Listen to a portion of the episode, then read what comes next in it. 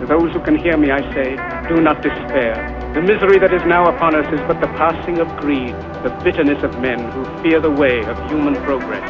The hate of men will pass and dictators die, and the power they took from the people will return to the people.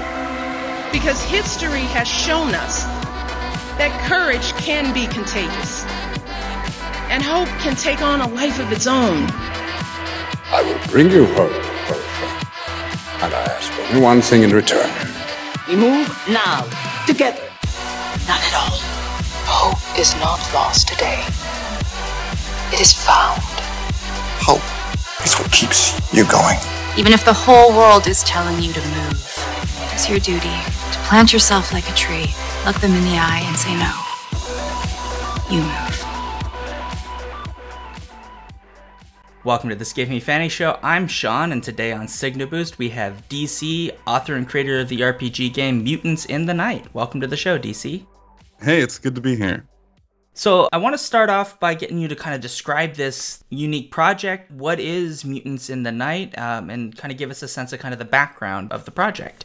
Well, Mutants in the Night is a Blades in the Dark hack that has kind of found its own home. And at this point, people, when I tell them it's a blade hack, they're like, oh, well, are you sure about that? So, I guess it's it's its own little baby right now, growing into a full fledged teenager. The whole background of the game is it's about taking on a marginalized identity as a mutant in a world where mutants are brand new. They've only been around for 10 years. This is in um, the near future, the year 2044. And the goal of the game is to kind of understand where you sit in the sphere of your local community and how that reflects onto your ideals of society and the world at large. It gets to a point where it has this very serious tone that people carry with it, and it is a very serious game in the respect that you're marginalized, regardless of whatever background you come from in your life as a, a player or a reader. When you step into the game, you have access to a lot of identifiers and signifiers that really they represent marginalization pretty well without uh, running into to a lot of the issues of wearing like a skin suit or changing yourself in a way that um, actually identifies as, someone who really exists out there. That was a very important thing to me. And uh, yeah, your goal is to understand where you are in the community, help people out because you have superpowers, unlike many others in the world, and to find out what that responsibility means to you and to the community around you.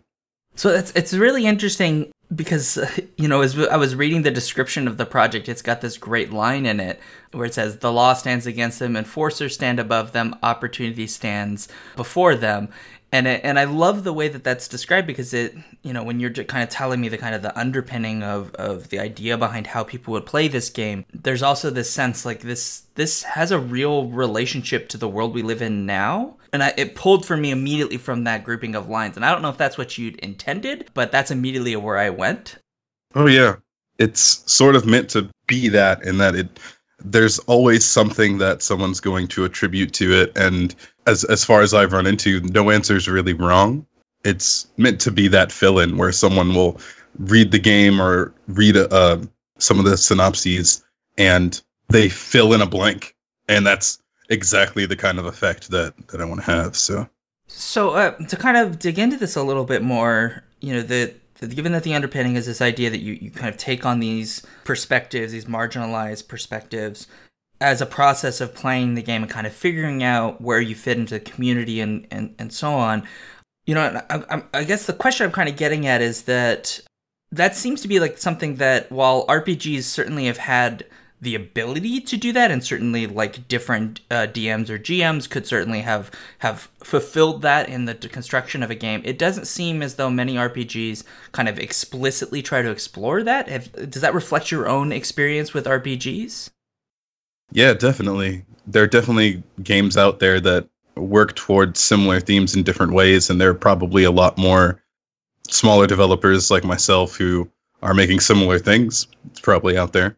I haven't run into something that gives me the same sort of feel or vibe, but I mean that's why I ended up making the game in the first place is to fill that gap and to have a game that really represents what's going on with me and the people that I really care about in that struggle of knowing that you have something that you can do to contribute or help, but you don't know how to take your skill or to really even understand yourself sometimes in order to help. And so giving a layout in the game of going to different communities that that have different responsibilities or uh, different levels of political involvement or social involvement in a lot of different spheres and uh, having a lot of different backgrounds that is me giving people an opportunity to kind of find out how can i help with who i am and what i can contribute and to assist people who are on a track whether or not it's a track that you personally feel like there's a lot of connection to that there may be other ways of doing things that are are better for you or or maybe worse you don't know. But that's that's the whole core of the game is first understand marginalization feel what that feels like and then how do i take action in order to help people who are feeling this way it seems to me that RPGs should be like the obvious source for where you would engage in something like this, just because of the way RPGs kind of often are designed, where you're playing various kinds of things that are different from who you might be. And I guess you do you see something particularly unique about RPGs that sort of make this kind of exploratory process more impactful? Yeah, definitely.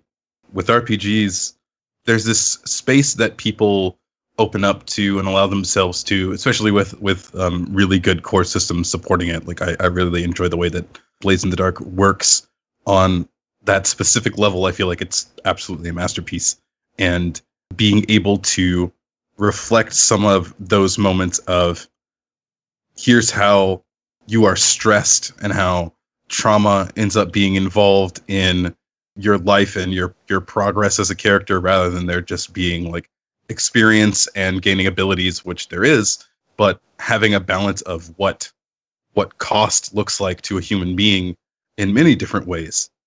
The systems that are set up especially since we're in this process of people making hacks or modifications to older games and then people making hacks and modifications to that game that has been created in in the shadow of another or in the light of another, I should say. We're at a point where we are, we've isolated um, one of the core bits of interest, things that really vibe with individuals, and that's being able to uh, have that closeness to reality where you can then take serious things that are happening and find out how far a human being can go when it comes to their stresses, their traumas, reflecting upon those things in different situations. And it's a process of like internal healing for a lot of people. I like that phrasing, a process of internal healing. I think of the times when I play play RPGs, you know, if you've had a real stressful day and you go and you, you just do some weird D&D campaign or whatever, like sometimes there can be a bit of therapy in that that's sort of like total release, whether you're doing something very serious or something very silly. Yeah, I connect with that is what I'm saying. Oh, most definitely. I feel like a lot of people uh, are getting to that point or, of realization that this is something that we do for a lot of different reasons, and one that is is really common is being able to use these spaces that we create together in order to feel better about things in in our real lives, whether we realize we're doing it or not.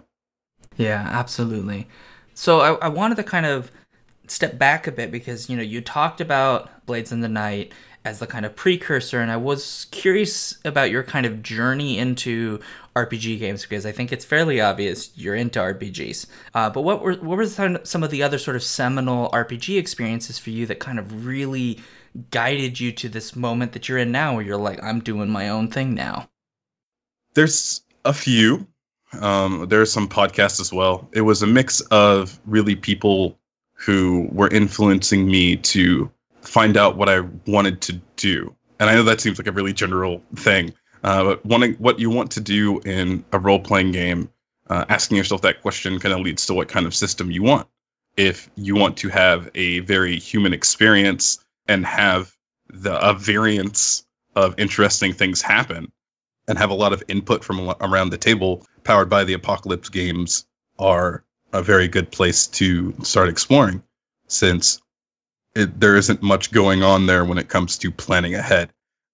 For me, it was powered by the Apocalypse games like Blades in the Dark and Dungeon World um, that I did some research on, and I looked into Fate, which is the game that's farthest away when it comes to uh, mechanics. But after playing the game, I really enjoyed some aspects of it and how you weave a story together and build a world together, and that definitely influenced me.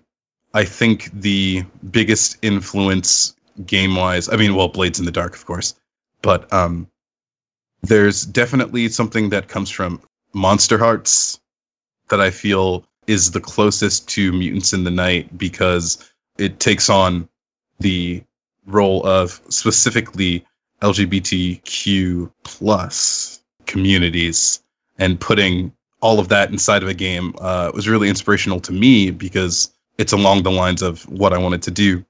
And so that game has had quite a bit of influence on me, helped me uh, get to where I am now. You'd mentioned some podcasts, so I assume you, you mean like actual play stuff? Um, no. Interestingly enough, Daniel Kwan's episode of Backstory, that has had a huge impact on me. And shout outs to Daniel Kwan. He's a person who uh, does a lot of work in museums and uh, and with some historical artifacts. And he's also a tabletop RPG designer.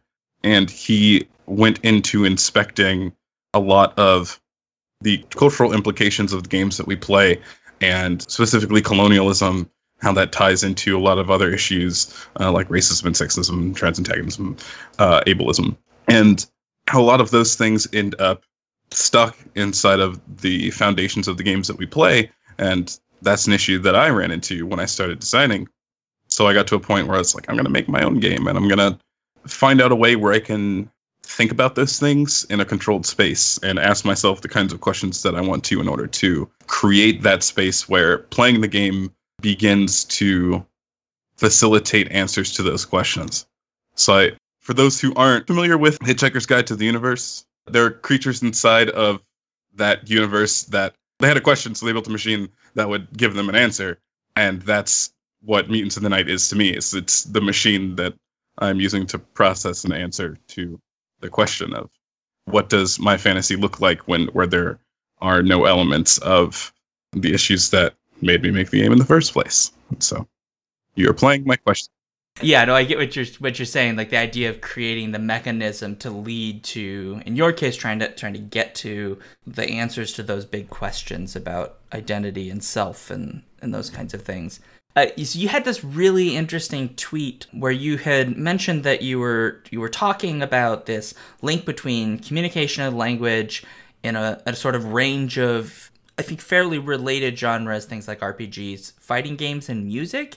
And I was really curious because I just I, I don't know what the what was leading to that tweet what you were talking about with this the, the connection between these things and these fairly interesting genres of of creativity.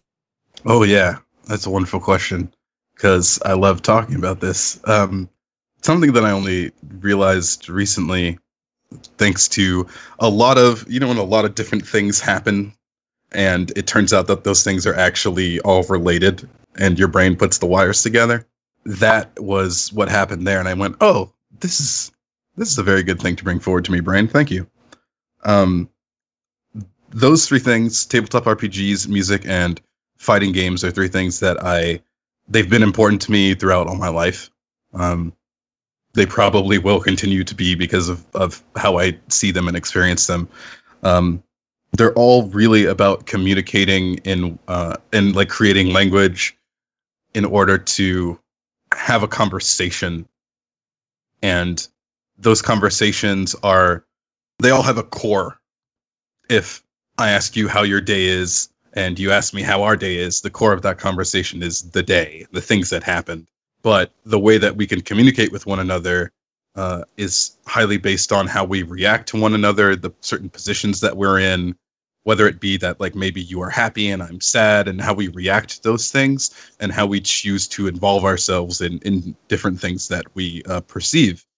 And so, to me, this is just that's music in fighting games.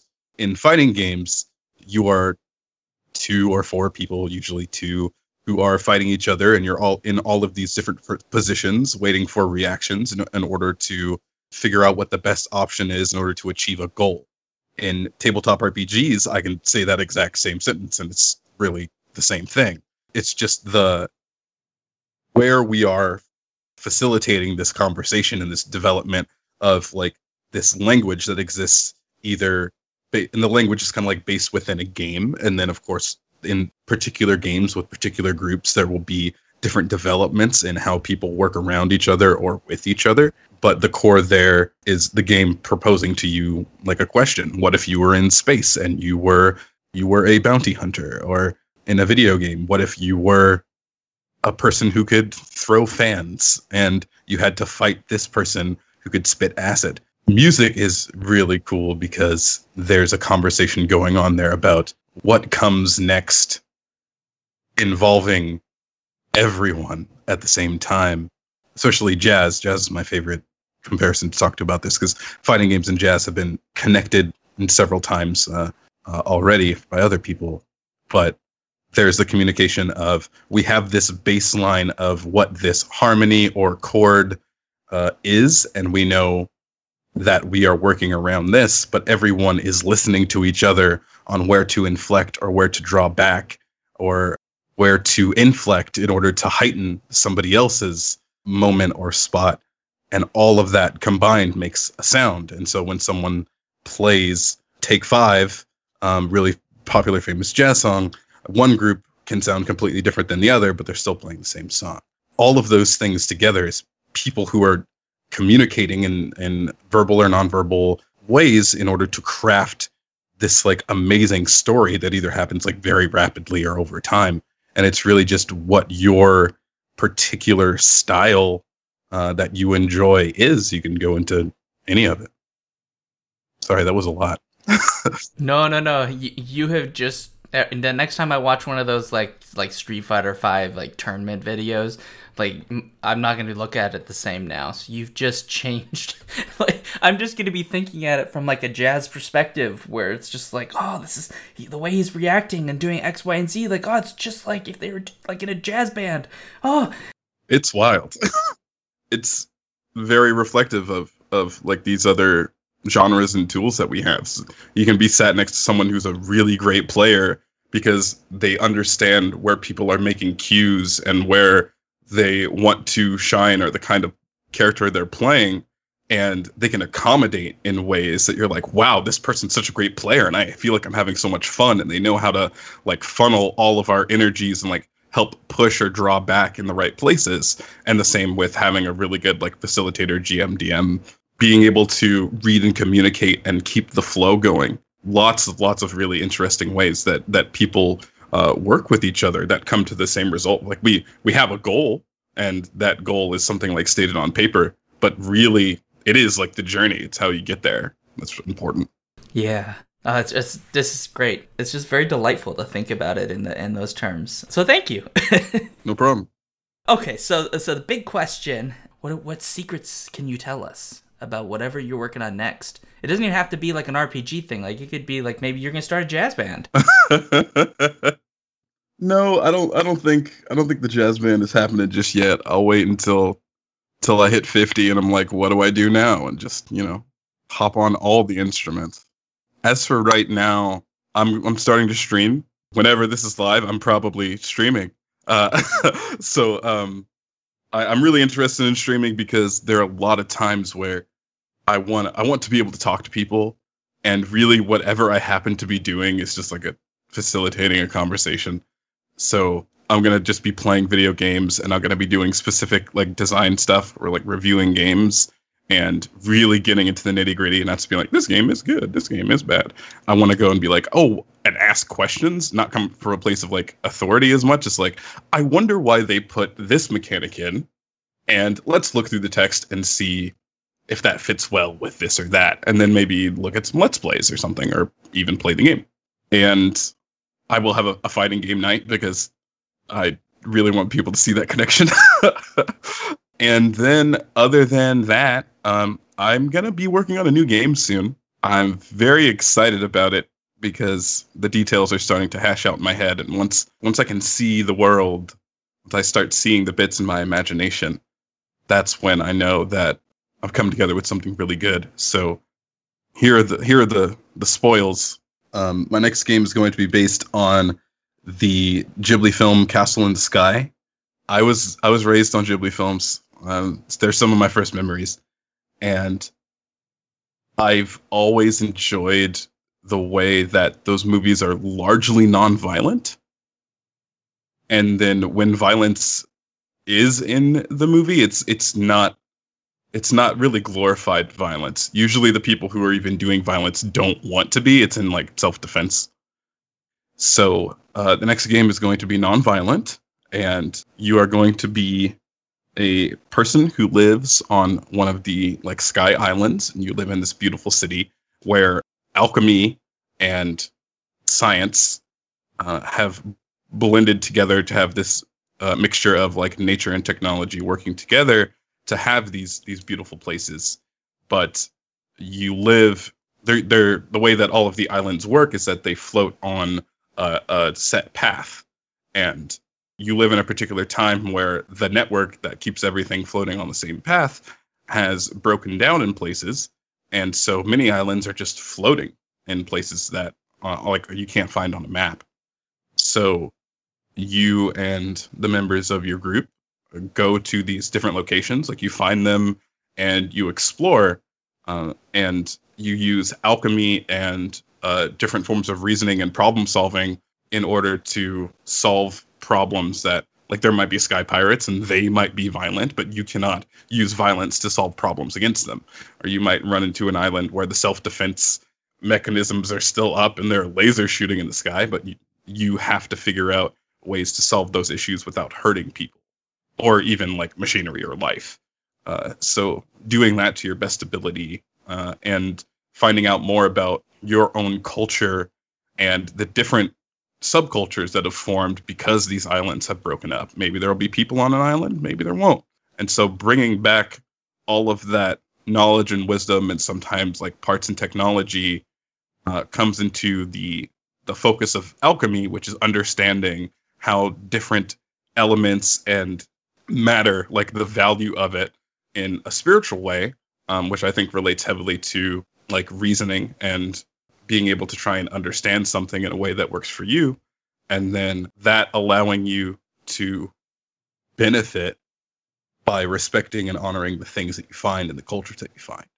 So it's a lot about that exploration and more respecting the things that you find rather than go and destroying them or hurting so people can't see, but I'm I'm grinning like a fool right now because it sounds like a lot of fun.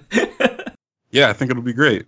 Well, I, I look forward to uh, seeing more about, about that as, as you start to you know finish all the pieces, and then hopefully before you, you know the end of the world, it'll it'll come out, and then we can play it all the time. Who knows how far out? Because I still have to. I'm gonna work on publishing Mutants of the Night, and that's gonna be a good chunk of work. But when when pages are out to be seen, I'll let the people see them. Sweet. And obviously they they'll have to find that at a very special place. So where can folks find you? You can find me on Twitter at Dungeon Commander. There's no E before the R. And dungeoncommander.itch.io. It's also in my pinned tweet where you can uh, go online. You can find a copy of Mutants in the Night. Um, by the end of October, the updated version of Mutants with all bells and whistles will be updated, uh, but it'll cost more. So right now, if you go buy it for ten dollars and get the old version, you can download the updated file of the new one and save some cash. So I highly re- recommend doing that. And uh, yeah, those are oh twitch.tv slash dungeon commander with again no e before the r, where I will be streaming about four days a week, and then on other days I will be on other channels uh, that you can find from my Twitch channel. Well, perfect. So, folks, go check that out. Do get Mutants in the Night now because 10 bucks for an RPG game it's not too bad. Thank you so much, DC, for joining us, uh, telling us about Mutants in the Night, and, and having a convo about RPGs and fighting games. Thank you for having me. It has been very fun, and all your listeners are absolutely wonderful. I hope they gear up and get prepared for the next episodes. Go listen to all the old episodes They're great. Oh, that's so sweet. Thank you. so I, I guess I'll use that as the opportunity for the awkward ending and scene.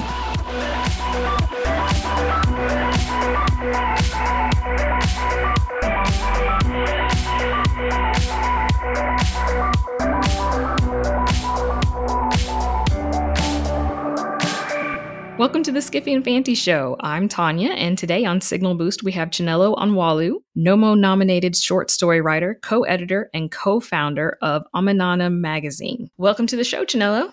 Thank you so much. Why don't you tell us a little bit about yourself and your work? Oh God, I hate this part. Um, I am uh, Chinelo Onwualu. Um, I am a speculative fiction writer, uh, mostly short stories. I I'm a former journalist and I currently live in Toronto, Canada. I have written um, several short stories and um, I'm currently working on a novel. I generally write uh, speculative fiction that's science fiction, fantasy, some horror. Um, and I've been doing that since about 2012. Nice. So, are you a full time writer? No, um, I work with a um, NGO, a, you know, um, development organization, and um, I do writing for them as well. Um, I'm mostly an editor for uh, for a long time. Um, I was an editor for newspapers, uh, but now I am. I do more writing these days. I think, yeah. Good. So you said you've been writing since 2012. Well, I've been publishing since 2012. I um, I mean, I, I think like all writers, we kind of start out, you know, as kids scribbling down things, and um, as teenagers being those broody ones in our little diaries and things like that. Um, I think if I, I started my first novel when I was 13. Um, needless to say, it was terrible.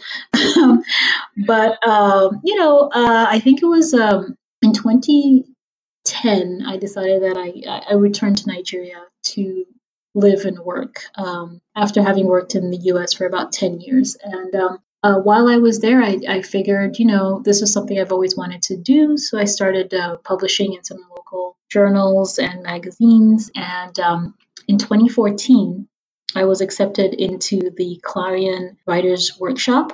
It's um, the six week program for um, speculative fiction writers. Um, and uh, you know and after that i sort of got a little bit more serious with my with my writing. So uh, you feel like that process really like changed the way that you write and think about writing? Oh absolutely yeah. Um, i think for a long time i struggled with a sense of the idea that my writing wasn't something that was serious. Um, the idea that my writing wasn't something that i deserved to spend time on that it was frivolous in a way. So i think um, getting into Clarion, which is um, a very a, a, very respectable program, um, and um, it's you know some of the big names have gone there. You know, Nnedi Okorafor uh, was a Clarion graduate, and um, you know being accepted into something like that made me realize that you know maybe maybe this is something that I should be taking a little bit more seriously. You know. So when did you write Read Before Use, your story that was nominated for the Nommo? So um, I think that story. Well, that's that story actually has kind of a a rather long um, backstory. It, I started writing the first version of that story. Um, I wrote when I was a teenager, um, and um, it's kind of taken on a lot of different iterations since then. The first version was far far more speculative than, than that one. But I think I, I wrote that particular version of the story in um, 2015. And um, I initially sent it in and um, it was rejected.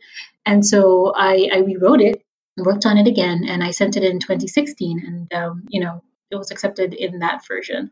So um, it's funny because I think the original was actually a, a love story, and the the final version was decidedly not. So um, stories have a can take a life of their own sometimes. I think. Absolutely, absolutely. Uh, so, how did you come up with the idea for Read Before Use?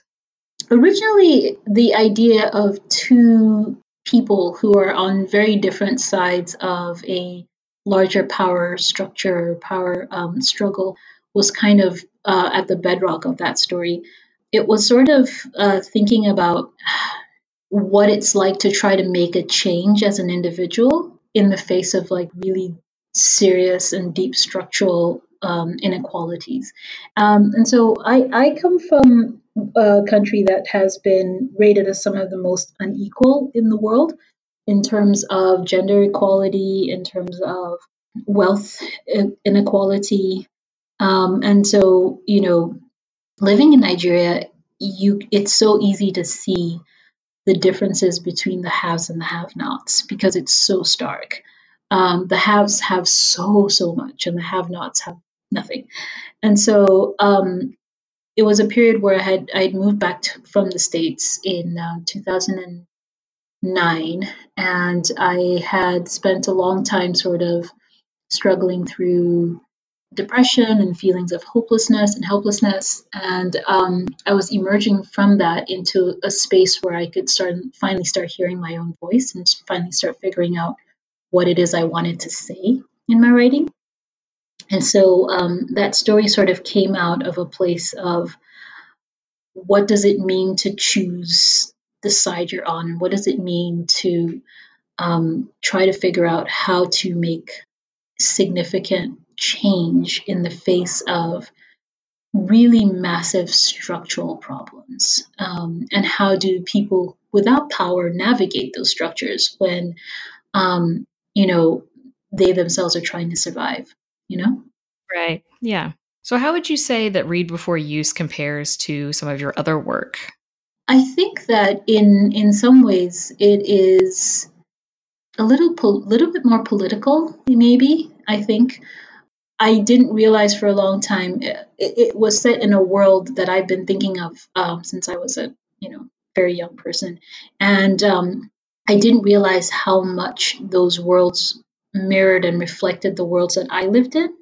Um, so, as someone who had spent 10 years as an immigrant in the US under increasingly you know more difficult immigration laws you know um, restrictions were getting tighter and tighter and tighter and it was just you know people think that there is a sometimes people think there's a, a path to citizenship that you just have to get in line and you'll be able to get your green card and your citizenship. And, and that's not actually the reality. And so I spent, you know, a good 10 years struggling to try to move from one status to another. And, and it didn't, ultimately, it failed. Um, and I ended up back in Nigeria, sort of on my own trying to figure out what had gone wrong. And so, going back to some of the stories that I'd started writing when I was younger, um, I think this story became a little bit more political than it was. Um, and it definitely moved away from the romance because I probably wasn't in a place where I was thinking about happily ever after. so, um, I think in, in that way, I would say that it is uh, it's it's definitely a much more political story than some of the ones I'd written in the past. So, would you say that a lot of your influence as a writer comes from growing up in Nigeria and the wealth disparity between the haves and the have nots there? I think a lot of my influence as a writer comes from someone who was between two worlds. So, um, my dad was a diplomat, and uh, we, as a family, we spent a lot of time moving from Nigeria to a lot of different countries in the West, uh, particularly Eastern Europe. So by the time I was in high school, I'd lived in about five countries, and um, and each time it was um, moving from one space to another and learning to adapt and readapt, and um, realizing that it was almost like moving through different worlds. Um, I would be in one world where I, you know, I'd be considered, oh, hey, this is a fairly attractive person. And then I'd move into another world and I would be completely considered of, you know, not, um, or uh, moving into one world and not standardly beautiful. Yeah, exactly. And just moving from beauty standards from one place, it, it, sort of turns your head as a kid, or even cultural standards. Um, you know, moving from one culture that considers having you know a shapelier body to be the ideal to moving to another culture that's like oh no that's fat you know so it was very um it was weird sometimes and um that was that was everything was like that. One place I was poor, one place I was not. One place I was an elite, one place I wasn't, and it was it it it, served to I think as a reminder that it's all in the eye of the beholder, isn't it? What we what standards we choose, what we who's who's good, who's bad, who's beautiful, who's not, who is at the top and who isn't. They're they're all so arbitrary, really, and um, I think that's that that had the most effect on my work because uh, it it had me thinking about cultural relationships, um, relationships not just between people but between but how people fit into their cultures and into their worlds and uh, what it's like to be the outsider versus the insider. And I think those themes have been have shown up in a lot of different ways in my work. Yeah. So, what compelled you to start your magazine, Omenana? I actually I can't even take really take credit for that because um, so my pot, my uh, co-founder Mazi Nwonwu is um, really the person who um, came up with the idea, and he had had the idea to have a magazine or to have a platform where, where we could showcase the voices of um, emerging writers in speculative fiction in Africa. So for the last 10 years or so, um, when we first started talking about this, um, it was really more of a, um, a rising phenomenon. I, I would say that we are right now like it's no longer a rising thing or a happening thing. It's a thing. Um, but at the time, we were meeting all these really interesting writers, um, reading all this, all these um, stories, and we knew so many people personally who were writing um, speculative fiction. But for a lot of the, you know, the standard magazines out out there, they were literary. They were still trying to um, put forward an idea of African writing that was pretty monolithic, I think, and not often uh, one that African readers themselves were reading. So, um, what we did, we just wanted a space to be able to tell these stories. And um, so I, I think Mazi and I had met up at um, one of the Ake festivals. Um, and uh, we got home and he called me up and he was like, I'm doing this thing. Are you on board? And I'm like, yeah, definitely. Uh, and uh, we brainstormed, we came up with the idea. And really, I mean, the rest is the rest is really uh, his hard work and tenacity. He uh, he's the one that put together the website. Um, I came on board to edit, and um, and yeah, and we've just been doing that for the last four years. Awesome. So you used to work with Anathema yeah. So um, actually, Anathema just started up. I think uh, this is our second year, and um, it's uh, myself and uh, my partner Michael Matheson and uh, our mutual friend um, Andrew Wilmot, and um, it's a magazine um, for. It's a speculative fiction magazine, um, but it's primarily for queer, uh, people of color, and Aboriginal, Indigenous, and Two Spirit peoples. So um, basically, everyone who's not white but queer. and uh, we started that um, last year. We've been thinking about it and talking about it, uh, and we wanted to. We also wanted a space where people who weren't being represented could could have their voices showcased, and it's sort of the same thing with the Menana. Um, we were seeing like um, that there wasn't a lot of places where where people who weren't the mainstream could still get their voices heard.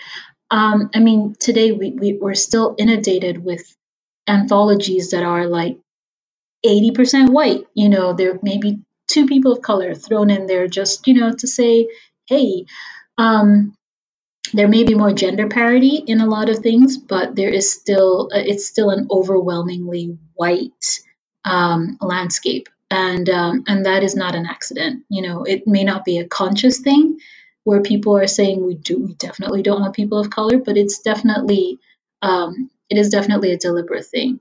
Um, we have too many spaces where people of color are tacitly not welcome and their voices are simply not showcased. Um, oftentimes it's said, oh, you know, they, these works are not the same quality. We don't understand. We don't know. We can't um, relate to the voice. We didn't get any you know, submissions. Uh, you know, and I, I, find these arguments spurious, to be honest. I, I find them. Um, I, I, don't. I don't have a lot of patience for those sort of arguments. Um, you know, if if I I strive to make Omenana gender um, equal, um, and that is not by accident. Sometimes I will have to say, look, your story was great, but you're a white guy. I'm going to set you aside and go and find a, a black an African woman to showcase on this page. With Anathema, we've we've tried to be as um, when we noticed that we were having a lot of a lot more Asian voices, we made a point to try go out and look for black voices because we we know what we're trying to do and we want to be as representative as possible. And if these voices are not coming to us we go to them. I you know i don't um, if we if any magazine that wanted to solicit would not just simply sit sit in their homes and say oh gosh well nobody's submitting. I guess we're going to just close up shop. I mean people have done that but that's beside the point. But that makes you a terrible magazine. So why why is that an excuse when when you are creating um, an anthology or you're putting together um, you know a, a, a, table of content for anything. So um, you know when we when we didn't see these things happening elsewhere we we figured we should do something about it. That sounds amazing. I mean it also sounds a lot like how i kind of came to start nightlight. Um, so your story reminds me a lot of my own as well and you know so obviously i admire the work that you're doing there. I think it's important work. I think it's great that you're showcasing queer voices, especially. Uh, I think there's definitely a lack of outlets specifically for queer voices. And I'm sure that you heard when you were starting up, oh, you know, black women don't write horror. Where are you talking? You're never going to get anyone to submit, you know? And, and that's clearly not true because you're writing horror. So it's not true. And, you know, like you said, I, I have to go out and I have to source work sometimes because I'm not getting submissions, but there is plenty of work for me to choose from. You know, I'm not settling, you know, by any means just because there's only three stories out there or, you know, whatever it is that people seem to think. So, where can we find out more about you and Omenana and Anathema and anything else that you happen to be working on right now? Well, um, I mean, I have my website, uh, which is uh, chineloonwualu.com. Um, and then uh, Omenana is um, it can be found at omenana.com uh, as well. We uh, we just dropped our um, 12th issue, and we are open for submissions for issue 13, which by the way, is a horror issue, uh, well, urban legends. So um, we're asking people to um, kind of think about uh, the urban legends that they know from, and this is every city uh, has these legends, you know, um, ghosts and creepy crawlies and things that go bump in the night, and um, and sort of give us their spin on on them for you know issue 13 friday 13 um, and um, uh, uh, and, and anathema is also at um, i think it's anathema.com as well. And um, we are currently open. We're actually it's actually it's a rolling submission, so we are always open for um, for work. And um, I think our next issue is coming up in uh, about a month or so. Awesome. It has been a pleasure talking with you. Thank you so much for your time. And thank you, listeners, for joining us on Signal Boost. Go check out Chinelo's work, Omenana and Anathema magazines.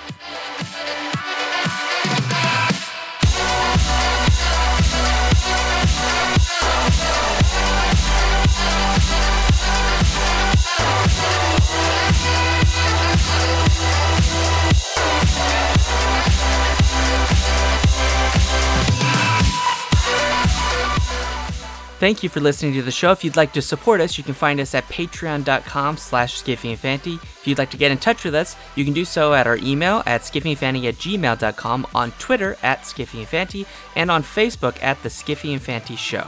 Our intro and outro music comes from Dimension by Creo. You can find out more about them at freemusicarchive.org.